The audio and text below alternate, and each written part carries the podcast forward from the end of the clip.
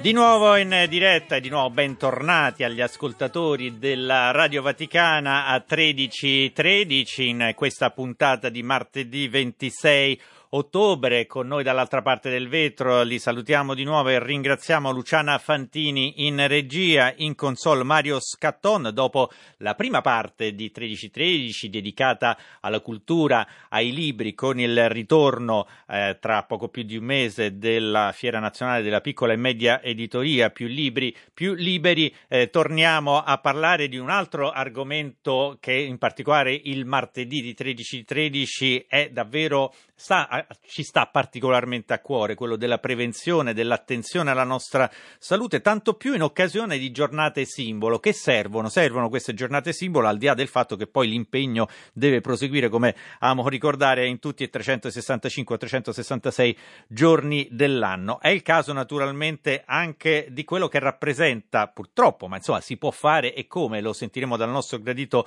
ospite molto in questo ambito. Dicevo, è il caso dell'ictus cerebrale eh, si celebra il prossimo 29 ottobre, tra pochi giorni, la giornata mondiale appunto contro l'ictus cerebrale. Ormai siamo abituati a ricordare questo appuntamento con una campagna di sensibilizzazione dal titolo emblematico Ogni minuto è prezioso, davvero perché eh, rispetto ai sintomi che eh, sentiremo tra poco, ascolteremo dal nostro ospite, si può e si deve fare eh, qualche cosa e davvero con dei risultati importanti in quel caso e poi vedremo anche quello che si può fare anche a livello preventivo. Di tutto questo abbiamo il piacere di parlare con il nostro ospite già collegato con noi, il professor Mauro Silvestrini, direttore della clinica neurologica ospedale Riuniti di Ancona, oltre ad essere presidente dell'Italian Stroke Association. Grazie per essere con noi, professor Silvestrini.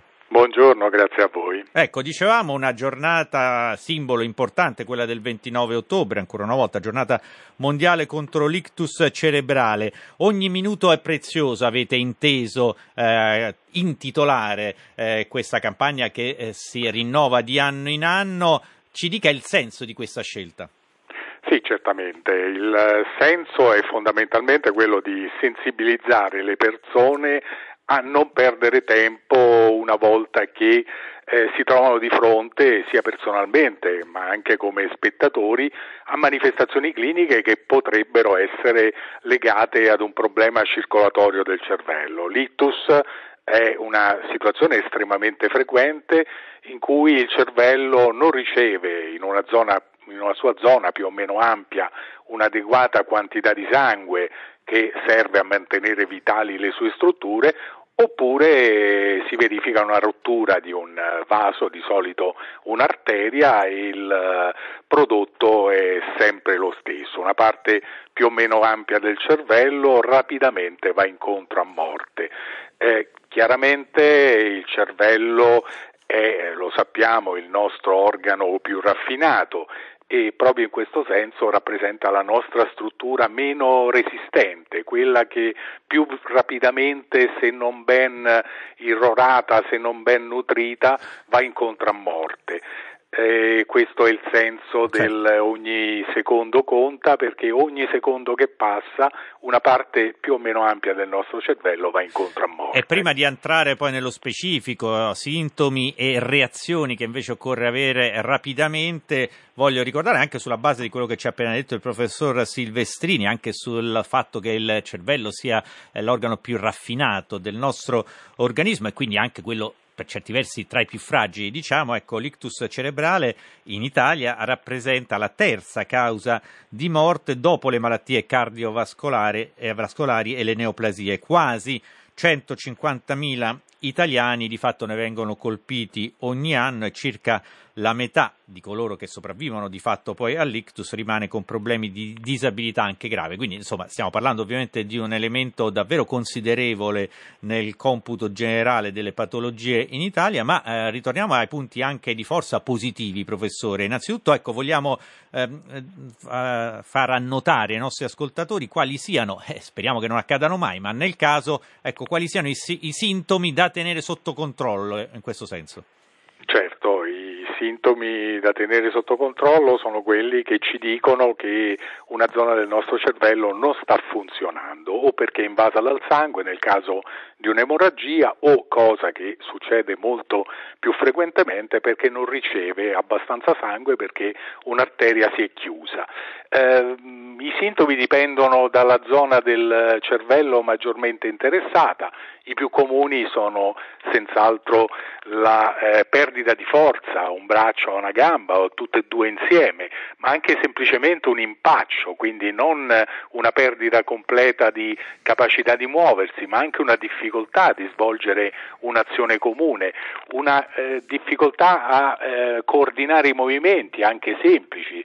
Stiamo bevendo un caffè e facciamo fatica a portare la tazzina alla bocca eh, ma gli altri disturbi ce ne sono diversi, la perdita di sensibilità in una zona del corpo, il fatto che la eh, bocca si storce da un lato perché i muscoli di una parte della faccia non riescono più a contrarsi, non riusciamo a capire quello che ci viene detto, facciamo fatica ad esprimerci, l'ictus che si localizza nelle zone connesse con il controllo del linguaggio oppure abbiamo una riduzione della nostra capacità di esplorare lo spazio, un restringimento del campo visivo, uno sdoppiamento della vista, ma anche una semplice improvvisa cefalea che non avevamo mai sperimentato prima. Ecco, questi sono i principali segni che possono voler dire che il nostro cervello è sotto attacco. E allora, professor, eh, e allora in questo caso, professor Silvestrini, torniamo al ogni minuto è prezioso. Certo, allora c'è una sola cosa da fare, bisogna immediatamente chiamare 118 o 112 a seconda delle regioni di, di, appartenenza. L'unica risposta possibile ad un paziente con ictus che siamo in grado di dare è curarlo immediatamente, somministrare dei farmaci o eh, iniziare dei trattamenti che servono a risolvere la situazione. Per quello che le ho detto prima, tanto più questi interventi terapeutici vengono effettuati precocemente, maggiore è la quantità di tessuto cerebrale che riusciamo a salvare. Insomma, quindi è importante non perdere tempo. Professore, ma ci sono delle categorie, se così possiamo chiamarle, di soggetti più a rischio in questo senso rispetto all'ictus e questo magari lo collegherei a quali sono le, eh, diciamo così, le abitudini che si dovrebbero mantenere eh, nel caso in cui ci sia poi un, eh, diciamo, per prevenire di fatto questa, questa, problematica, professore. Certamente, certamente. Ecco, noi dobbiamo prendere in considerazione un aspetto che è fondamentale. L'ictus è una eh, malattia, una condizione che può interessare soggetti di qualsiasi età, ma sicuramente più frequente in soggetti anziani. Tanto più andiamo avanti nel nostro percorso di vita, tanto più rischiamo di avere una condizione di ischemia o di emorragia, questo semplicemente per il fatto che le nostre arterie, i nostri vasi sanguigni, come tutte le altre strutture del nostro corpo, invecchiano. Aumenta l'età media della popolazione, aumenta il numero di ictus. Questo noi possiamo cercare di minimizzarlo, perlomeno eh, bilanciarlo almeno parzialmente, controllando tutte le situazioni che ci espongono maggiormente al rischio di avere un ictus. I principali fattori di rischio sono legati a malattie, il controllo della pressione, eh, il diabete, la, l'eccesso di grassi nel sangue. Eh, ma tutto questo può essere favorito, assecondato anche da cattive abitudini di vita. Il sovrappeso, la mancanza di un'attività fisica sono sicuramente due fattori, peraltro facilmente correggibili, che potrebbero, se ben gestiti, abbassare in maniera sensibilissima il rischio di sviluppare una malattia tremenda come questa. Eh, insomma, quindi sono utili e diciamo, consigli molto chiari quelli che ci sta dando anche il professor. Ah, scusi, mi dimenticavo dell'altro fattore di rischio fondamentale, sempre legato a cattive abitudini di vita, che è il fumo di sigaretta. Eh, insomma, che non è proprio il, il, meno, il meno, importante, ovviamente, professore. E, e, quindi sono davvero questi consigli anche diciamo, di buon senso, tutto sommato, ma che davvero poi dovrebbero aiutarci a indirizzare meglio eh, il nostro comportamento quotidiano. E comunque poi ricordiamo che di fronte a una determinata sintomatologia si deve e si può intervenire subito, più rapidamente si interviene, ogni minuto è prezioso, non a caso più si ha la possibilità di limitare i danni. Una battuta, eh, professore, io in conclusione l'ho presentata anche come presidente dell'Italian Stroke Association, mi farebbe eh, piacere avere una battuta sia sull'Italian Stroke Association sia su un'altra associazione di cui abbiamo parlato spesso, Alice, l'Associazione per la lotta all'ictus cerebrale. Sono delle realtà che aiutano a tutti noi di fatto a mantenere alta l'attenzione anche con una presenza sul territorio e soprattutto con una competenza scientifica, soprattutto nel caso dell'associazione da lei presieduta. Professore. Sì, certamente. Si tratta intanto di due società, di due associazioni che lavorano eh, in strettissima connessione. Noi collaboriamo con loro sempre e comunque. L'Italian Stroke Association è una eh, società scientifica fatta da professionisti che si occupano specificamente di questo tipo di condizione. Alice è un'associazione laica, è fatta da pazienti, da familiari di pazienti e di tutte le persone che hanno voglia di dare una mano riguardo alla sensibilizzazione, soprattutto relativamente a questo tipo di eh, condizione medica. Come eh, ha detto e sottolineato lei giustamente, molte delle possibilità di ridurre il peso dell'ictus sono legate ad una buona informazione e Alice in questo senso è davvero in prima linea. E visto che ha parlato di informazione mi viene da fare anche gli auguri al neo presidente di Alice che è un collega Andrea eh, Vianello certo. e quindi insomma davvero anche certo. importante questa uh, presenza Italian Stroke Association Alice, ma soprattutto è importante eh, a, a fare quello che ci ha uh, consigliato il professor Mauro, Mauro, Silvestrini anche in avvicinamento della giornata del 29 ottobre, giornata mondiale contro l'ictus cerebrale. Io uh, ringrazio molto colui che è direttore della clinica neurologica ospedale Riuniti di Ancona, professor Mauro Silvestrini. Tanti auguri e buon lavoro. Grazie, grazie. Buona giornata e auguri. Música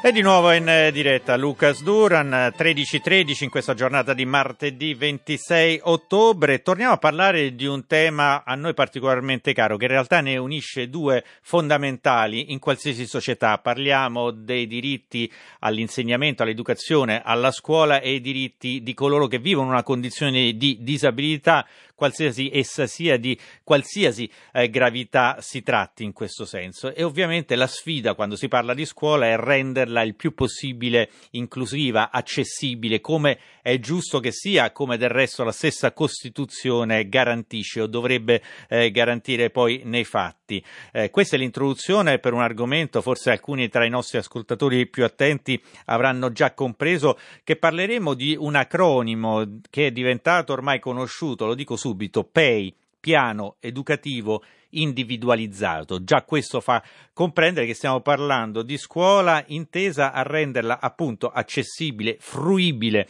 e di fatto con relazioni che poi si creano tra insegnanti e allievi, anche inse- allievi evidentemente eh, disabili all'interno quindi della scuola.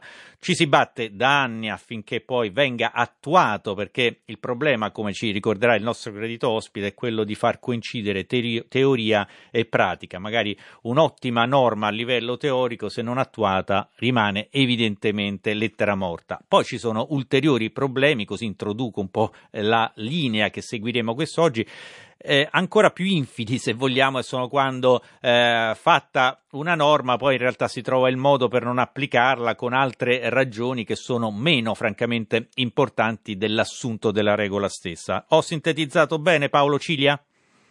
Buongiorno Lucas, buongiorno agli ascoltatori, sì. Ecco, ecco allora sì, bene, oh, sono, sono, sono, stato promosso per il primo test. Scherzo, ovviamente mi sono permesso di introdurre il nostro ospite direttamente, così quasi brutalmente, perché è una voce ormai diventata mica conosciuta ai microfoni della Radio Vaticana, Paolo Cilia, insegnante padre di due ragazzi disabili che quindi conosce bene sia l'ambito della scuola per esserne parte come eh, nella didattica, sia appunto poi per eh, mantenere eh, effettiva la presenza e l'inclusione dei suoi stessi figli, ma che rappresentano poi ogni altro ragazzo e ragazza disabile che ha diritto a fruire della scuola come eh, si deve. Ecco, io ho dato qualche elemento, Paolo, del, sul PEI. Eh, vogliamo precisarlo un po' meglio, magari anche inserendolo in un discorso sulla natura stessa del, del, del documento, eh, Paolo? Sì, sì, dunque il, l'acronimo è già stato ampiamente spiegato da te, Lucas, grazie. Eh, la natura eh, innanzitutto è questa, che eh, essendo un piano educativo non è ad ampio raggio, non è un piano didattico e basta, ma coinvolge un gruppo eterogeneo di lavoro che lo compone, lo coordina, ne fa un'orchestrazione adeguata per la persona con disabilità. Questo gruppo di lavoro è composto quindi dagli insegnanti, è composto dalla famiglia e dagli specialisti. Questo è molto importante perché introduce un'intuizione legislativa molto importante con la legge 104 del 92 e il DPR del 94 che chiama tale documento il frutto di una redazione congiunta. Ecco, purtroppo eh, davanti a questo, davanti al ter- al, diciamo, all'azione virtuosa della redazione congiunta, non sempre abbiamo avuto delle risonanze positive da, dal punto di vista di, di, questo documento, nel senso che qualche volta è redatto soltanto da alcuni, messo in delega, per esempio l'insegnante di sostegno, eh, oppure altre volte è stato fatto raramente da alcuni esperti, mentre qui si parla proprio di gruppo eterogeneo e eh, viene fornito ovviamente un modello, non un modulo da compilare, perché deve essere costruito sartorialmente attorno alla persona con disabilità. Questo è molto importante. Una delle, delle iniziative, diciamo, nell'autocoscienza giuridica importanti sono state date anche dall'Ordine Mondiale della Sanità e con il decreto 66 del 2017 eh, che ha introdotto l'ICF, cioè la classificazione internazionale del funzionamento per quanto riguarda la disabilità e la salute. Questa classificazione che va inserita in questo documento, in questa redazione congiunta, è importante perché parte da un principio personalistico, non parte da, una, eh, eh, dire, da qualcosa che manca, ma da qualcosa che può funzionare. E, e questo è, è un'attenzione molto importante. Ecco Paolo, ecco Paolo, quello che tu ci stai dicendo è davvero importante per entrare poi nel nucleo essenziale, direi, del tuo intervento di quest'oggi, perché se ne parliamo in particolare, continu- torniamo a parlarne e continueremo a farlo, è perché ci sono dei nodi che stanno venendo al pettine, c'è anche eh, di fatto un confronto eh, che ha visto anche un ricorso al TAR, una sentenza del TAR, perché ci sono delle contraddizioni che da qualche mese, fondamentalmente da un anno, con un decreto eh, interministeriale della fine dell'anno scorso, che ha portato, diciamo, eh, soprattutto voi eh, genitori, coloro che si ritrovano a diciamo, monitorare l'effettiva attuazione di norme di per sé valide, ecco, ci sono degli elementi di confusione che sicuramente interessano chi ci ascolta anche eh, per le azioni che sono state intraprese al riguardo. Sì, dunque praticamente il decreto interministeriale che comunque era, era, necessario fare è stato fatto il 29 dicembre, come dicevi giustamente tu, alla fine dell'anno scorso. Però purtroppo tramite questo documento, eh, a partire anche dalle bozze, insomma, eh, sono stati introdotti dei termini, il linguaggio giuridico deve essere, ricordo, deve essere preciso, perché poi si avvallano delle prassi che non sono eh, inclusive eh, come l'esonero e la riduzione dell'orario scolastico, senza parlare di, una, di un eh, impoverimento di questa redazione congiunta, di questo gruppo eterogeneo. E questo ha creato eh, delle grandi difficoltà perché è andato a stridere con l'articolo 34 della, della, Costituzione e anche con l'articolo 30 sempre della Costituzione per quanto riguarda la libertà dei genitori eh, de, della scelta educativa, perché ritorniamo a dire che è un piano educativo, non è un piano didattico, cioè è un piano che include tutto, tutto un gruppo eterogeneo che eh, si spende per l'inclusione del minore con disabilità. E quindi ci sono state delle difficoltà. Subito il gruppo No Esonero, a, che è composto da diverse associazioni, da cui alcune eh, vicinissime al mondo della scuola, come il CIS, il, il Coordinamento Italiano Insegnanti di Sostegno, che non è fatto solo da insegnanti di sostegno, ma è fatto anche da diverse famiglie, da educatori, da esperti e anche da legali e anche il core down, per esempio, che è molto vicino alle persone con sindromi di Down, si occupa specificatamente di questo, hanno fatto ricorso al TAR. Il ricorso eh, ha evident- è stato vinto, è stata praticamente la sentenza 9795 del 19 luglio 2021, è stata pubblicata il 14 settembre di quest'anno e ha riconosciuto eh, per tutta una serie di difficoltà formali, anzi surrettizie, quindi una, un, un, eccesso di delega, un, come se il, il decreto interministeriale avesse fatto di più di quello che gli è stato richiesto e ha ri, ridis, ridisegnato eh, praticamente tutta la materia normativa attorno al, al, alle persone con disabilità. Ecco Paolo, eh, ecco eh. Paolo, rispetto a quello che ci hai detto, ricordo il gruppo eh, No Esonero, c'è proprio un hashtag in proposito, stiamo dando delle informazioni grazie a Paolo eh, Cilia importanti per tutti coloro che vivono al, nell'ambito, per tutti noi di fatto, ma soprattutto per chi vive in questo ambito, sono informazioni utili. Stiamo pian piano arrivando alla conclusione, quindi ci tengo a concludere con, eh, con te Paolo con il fatto che comunque voi vi sentite ben strutturati rispetto a un cammino eh, ben chiaro che è quello del PEI. Vogliamo ricordare i punti fermi? Sì, in sostanza il, i punti ci sono, quindi lo smarrimento, anche se c'è stata questa sentenza, in realtà sono estremamente relativi. Allora, la traccia, ciò che è molto chiara, occorre, come dicevo prima, una redazione congiunta, l'uso dei codici ICF che partono dal funzionamento e quindi da un'attenzione personalistica della persona con disabilità, e occorre che tutti i partecipanti del gruppo di, lav- di, lavoro si sentano coinvolti in maniera attiva in questo percorso inclusivo, perché l'inclusione, e questo potremmo utilizzarlo un po' come conclusione, non è mai da, un, da una parte sola, è sempre biunivoca, cioè non è soltanto la scuola che include il minore con disabilità, ma anche il minore con disabilità che include la scuola. Occorre dunque una formazione anche di tutto il corpo docenti, questo è ineludibile proprio, è importantissimo e questo è più, prima di fare delle norme, prima di fare eh, dei decreti, occorre investire su questo perché tutti gli insegnanti si sentano realmente partecipi e non soltanto affettivamente, ma effettivamente in maniera laboratoriale del minore con disabilità che sta nella classe. Insomma, abbiamo cercato di dare veramente corpo e sostanza e sicuramente Paolo Cilia ormai ci ha abituato a darcela, abbiamo dato degli strumenti pratici, magari con chi eh, vede nei fatti una problematica e con cui abbiamo anche dei riferimenti specifici chiari. Ecco, chi volesse eh, rapidissimo una, mh, mm, avere maggiori informazioni, come le potrebbe, potrebbe ottenere Paolo? Allora, eh, noi abbiamo comunque un sito che si chiama Puzzle, eh, sta per eh, Palermo, Udine, Zagabria, Zagabria, Livorno, Empoli.enarche.org e lo trovate sulla rete. Ecco, perfetto, quindi il puzzle ci ricorderà del resto anche i giochi di tanti eh, bambini e figli, anche di tutti noi, perché è sempre una cosa interessante. Quindi ricordatevi il gruppo Puzzle, soprattutto ringraziamo Paolo Cilia, insegnante, padre di due ragazzi di Savia contabili che ci ha dato veramente un quadro aggiornato e continuerà a farlo prossimamente. Grazie ancora Paolo e buon lavoro. Grazie, buona giornata, grazie. A me resta il tempo per salutarvi, ringraziarvi, eh, ricordarvi che le trasmissioni le potrete ritrovare sul nostro sito internet vaticannews.va, eh, 13.13 torna puntuale domani, ora lo spazio all'informazione e poi Meg Mason.